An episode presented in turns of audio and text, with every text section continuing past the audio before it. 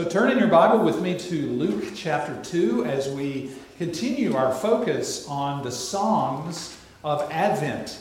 We're looking at several of the passages in the early chapters of the Gospel of Luke that talk about the people who celebrated the birth of Jesus 2,000 years ago. We saw already the song of Zechariah, who was the priest who was made unable to talk for a while because he became the father of John the Baptist. And then last week we looked at the song of Mary called the Magnificat. And today we're looking at the song of Simeon. Now, this one may not be as familiar to you as the others were. The song of Simeon, Luke chapter 2, beginning in verse 21. Okay, so if you'll turn right there. Uh, I'm going to read that passage and then we'll talk about it together.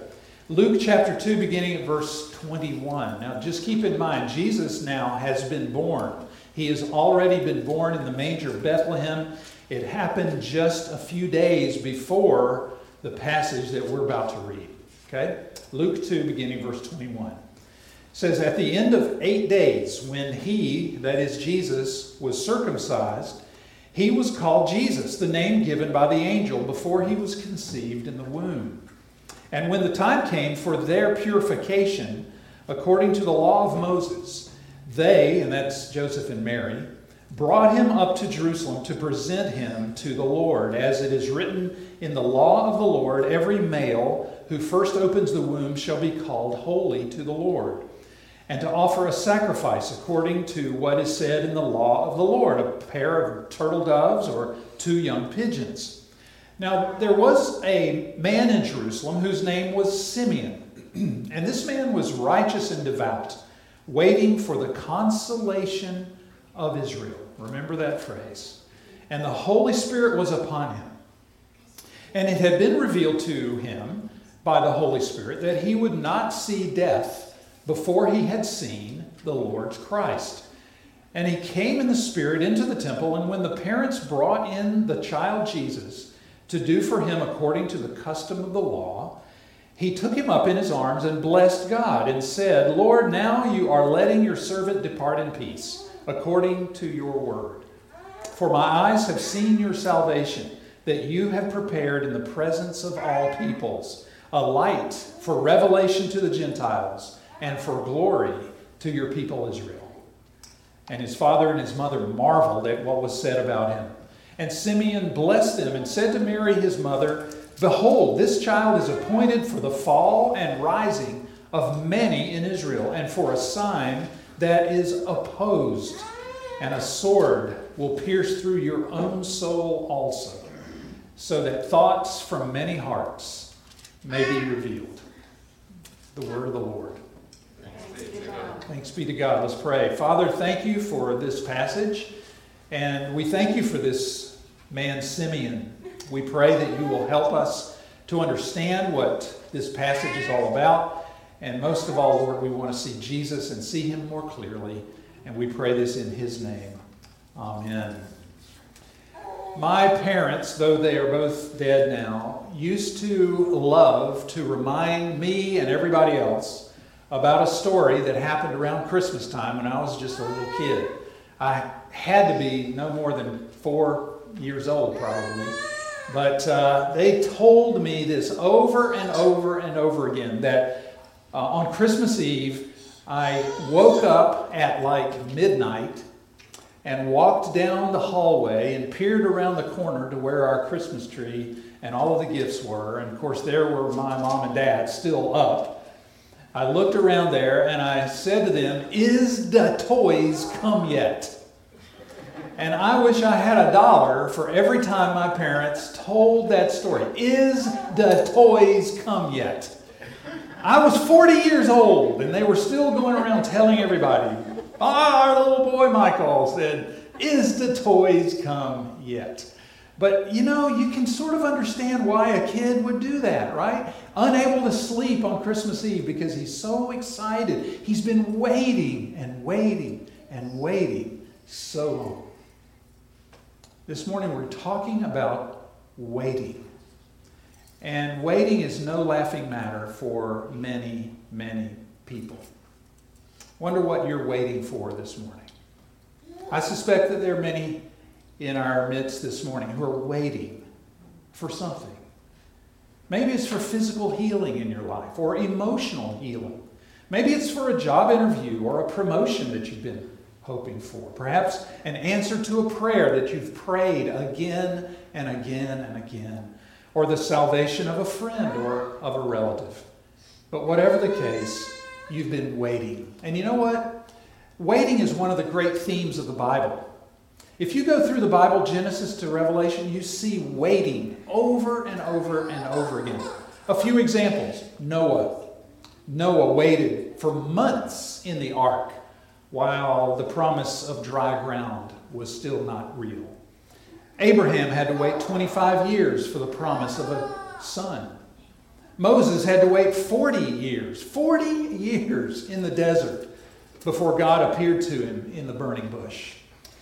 Job, you've read the book of Job, I suspect. He had to wait for an answer to his many questions. David waited to, he wanted to build a temple for God, but he had to wait until his son Solomon did it. The Old Testament prophets had to wait during a 70 year exile to see God restore his people to their homeland.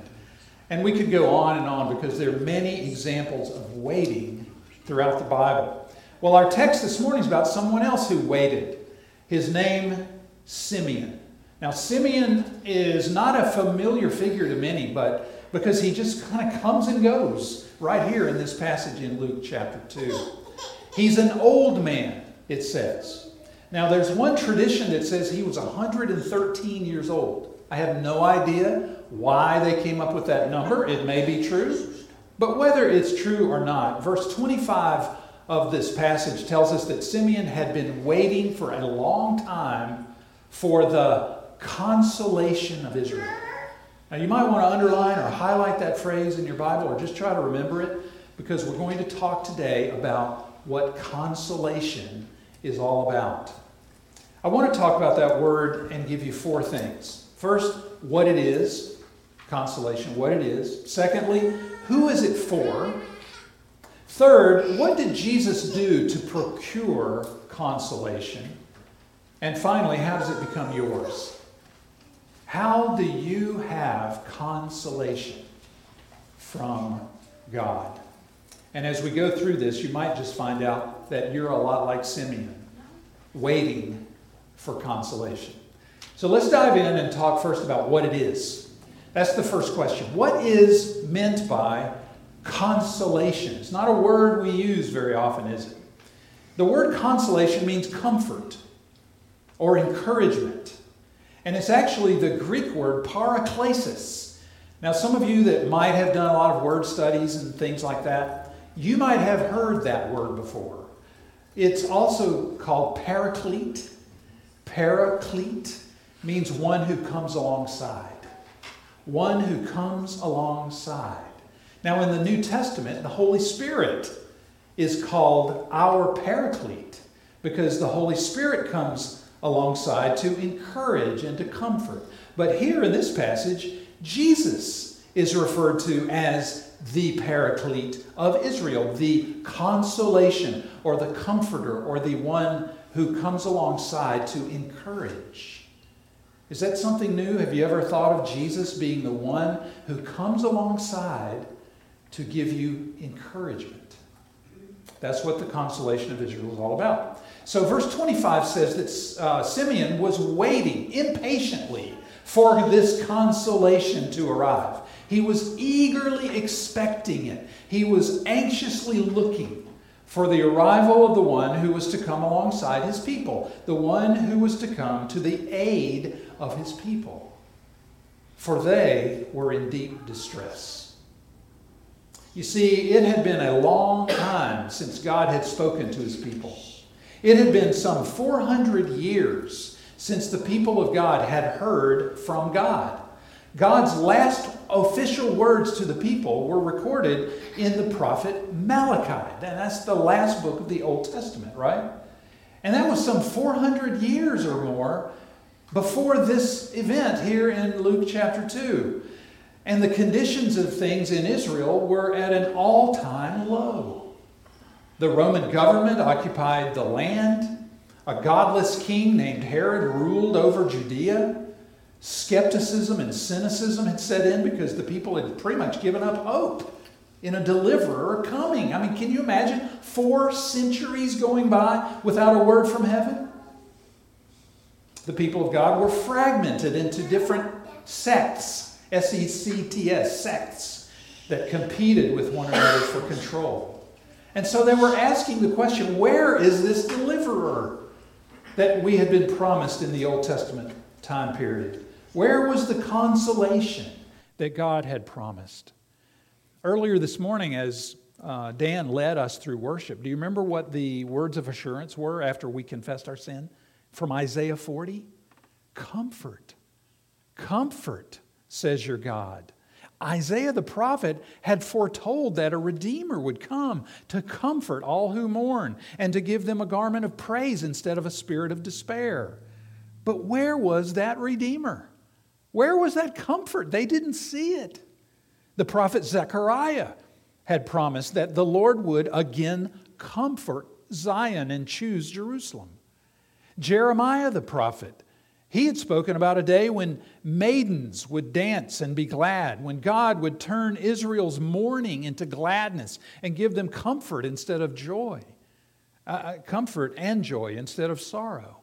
Where was that God? I mean, can't you imagine that that's the question that these people were asking? And some of you this morning can relate to those people and to Simeon. There are people in this church who have prayed day after day for someone or something to change. For God to take away your depression, perhaps. For God to heal you of your loneliness or your struggle with a recurring sin or to bring somebody you love to Jesus, or to just make things right in the world. You've been praying that and hoping for that and wishing for that for years, some of you.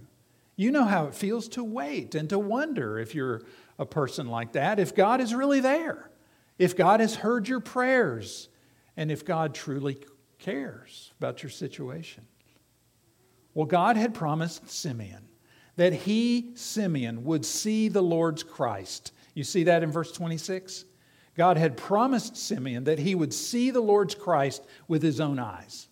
So every day, for years, I can imagine, Simeon would walk down the same road to the temple. He would go in the temple grounds and he would look around and he would ask the priests who were doing their work there, Has the Messiah come yet? Has the Messiah come yet? But every day, for years and years, the priests would look at Simeon and they would say, No, Simeon, not yet, not today, going back home. But this day was different. This day in Luke chapter 2 was different because on this day, there were three people in the temple that Simeon had never seen before a young man named Joseph, a young mom named Mary and a little baby just shy of six weeks old named Jesus.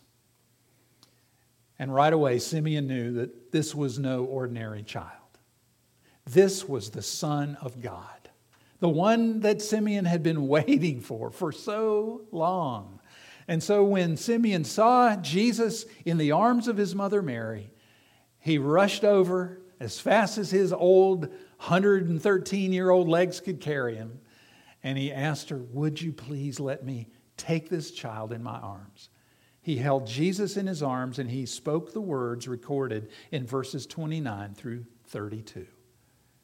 Lord, now you're letting your servant depart in peace, for my eyes have seen your salvation.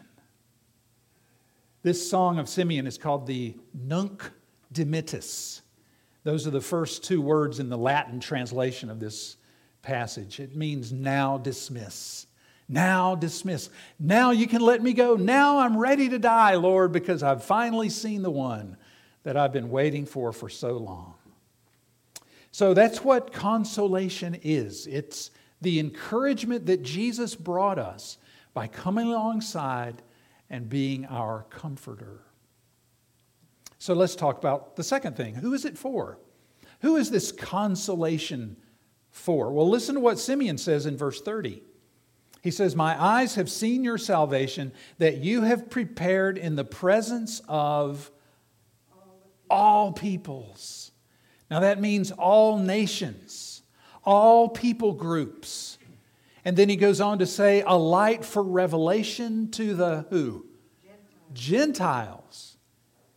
And for glory to your people Israel. Now, folks, this may not sound that stunning to you, but this is stunning. This is astonishing news that the consolation of Israel is for the world not just for this little piece of real estate called the Holy Land. Jesus Christ's consolation is for everybody, not just the Jews, but everybody outsiders, foreigners, pagans, as well as Israelites.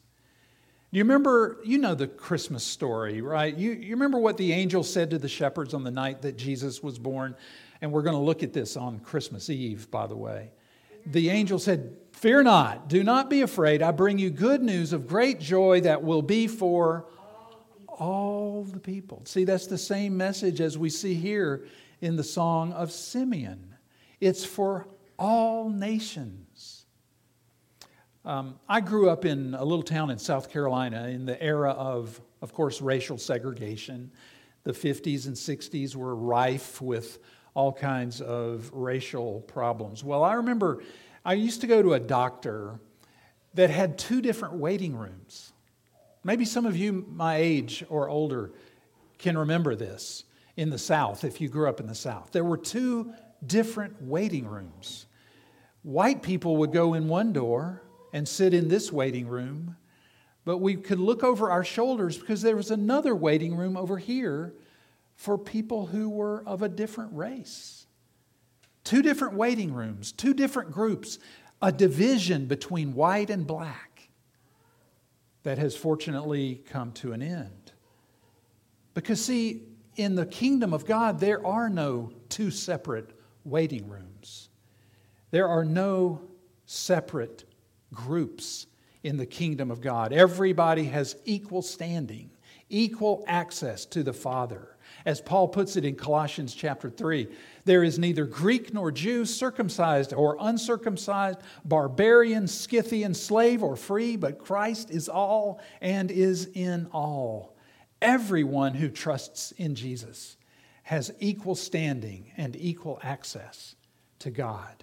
The gospel of Christ is an inclusive gospel. Nobody is outside the reach of God's grace. It doesn't matter how much or how little you know. It doesn't matter how much or how little you have. It doesn't matter where you're from, where you've been, or what you've done.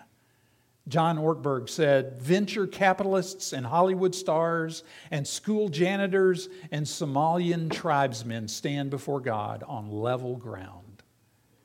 God so loved the world that he gave his one and only Son, that whoever believes in him should not perish but have eternal life. Some of you might have been, like my wife and I have been watching The Crown on television, a series about the British monarchy.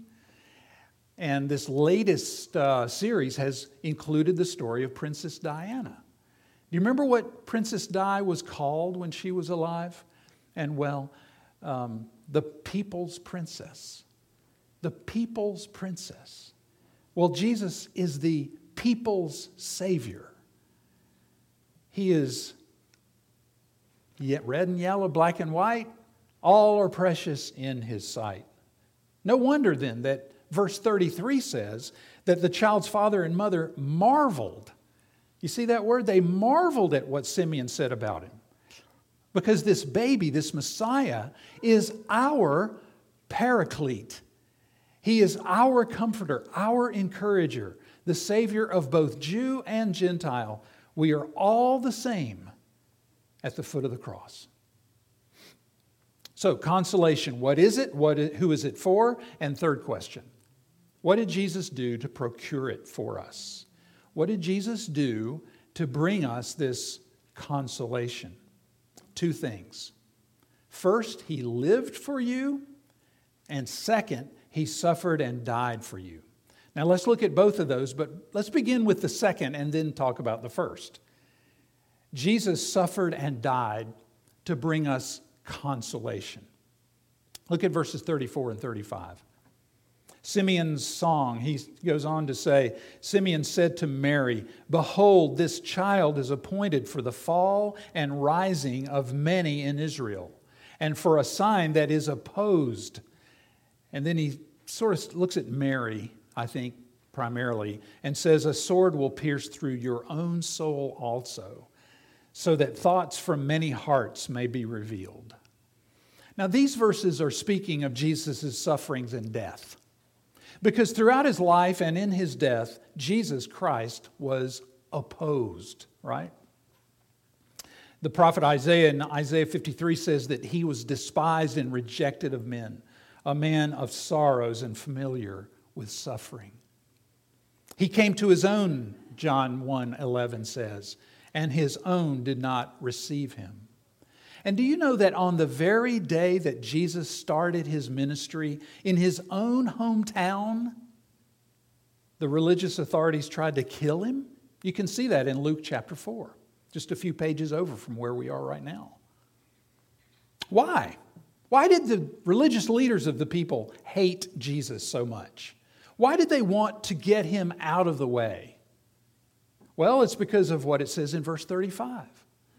It was because the thoughts from many hearts were revealed by Jesus.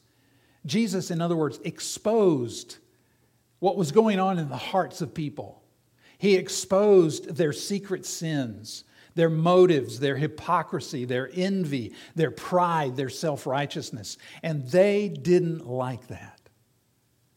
And in the end, as you know, Jesus was betrayed by one of his own followers forsaken by his friends, tried and condemned by a Roman court, and nailed to a cross like a common criminal. Jesus was opposed.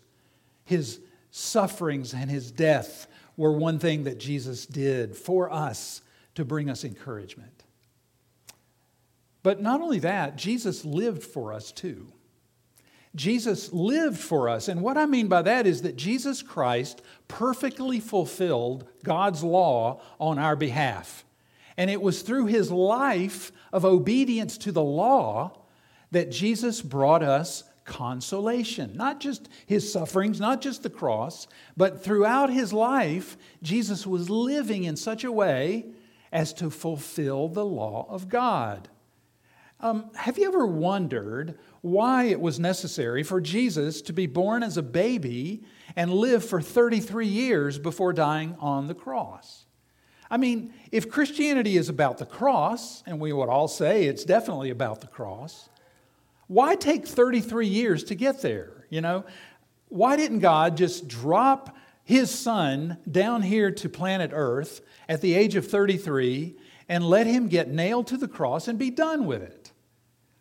Well, it's because the life of Jesus is just as important to your salvation as his death and resurrection. You ever thought about that? His whole life was an aspect of his saving us. Let me explain what I mean by that. First of all, do you notice in this passage a very big emphasis on the law of God? Four times you see the phrase law of God in this passage. Four times, verse 22, the law of Moses. Verse 23, the law of the Lord. Verse 24, the law of the Lord. Verse 27, the custom of the law. Why this constant emphasis on the law? Well, it's because it was just as necessary for Christ to live for you and obey the law for you as it was for him to die on the cross for you and rise again.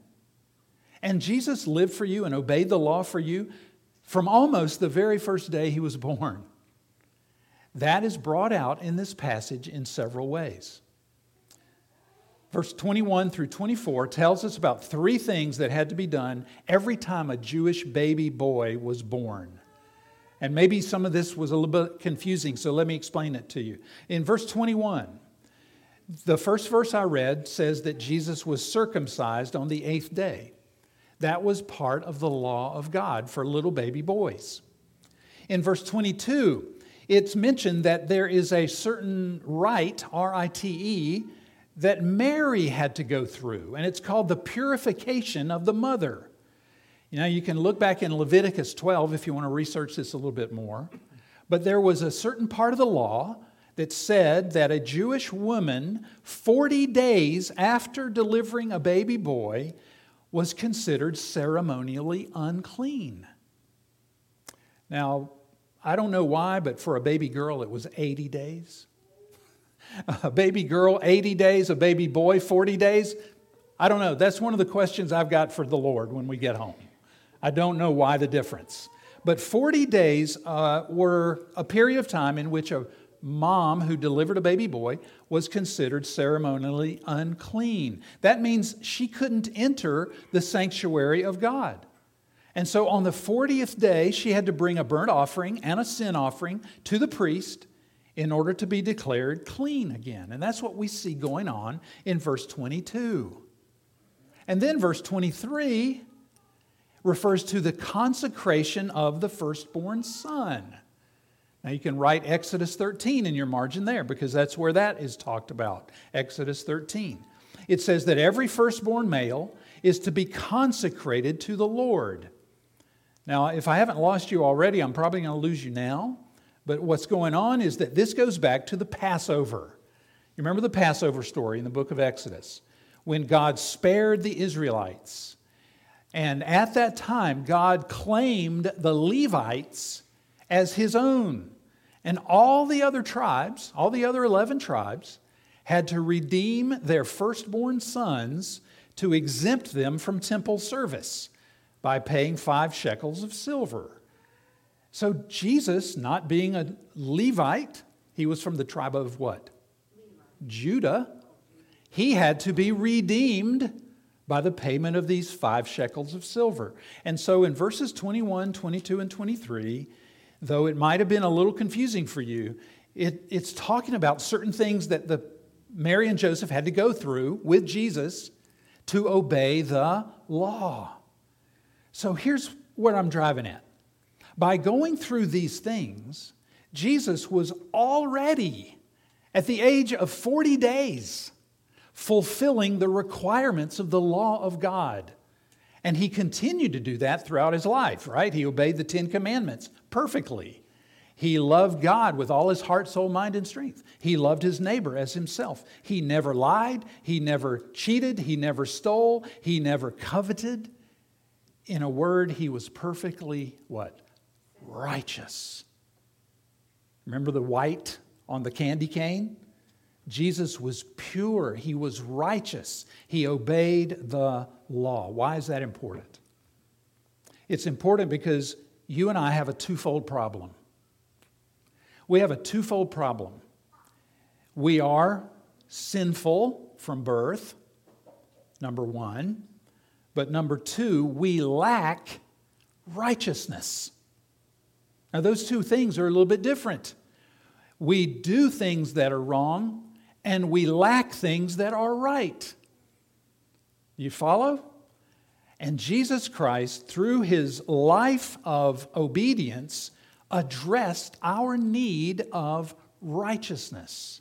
Here's a little illustration I picked up somewhere along the way. Let's suppose that you go to your ATM one day to check the balance of your bank account.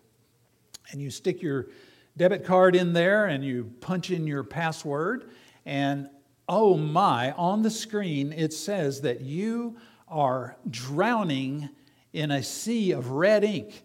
You are overdrawn to the amount of a million dollars. Wow, I didn't even know I had a million dollars, much less be overdrawn. But you're, you're in the negative, right? Well, that's a big problem because you owe all this money. Well, fortunately, behind you is a rich person.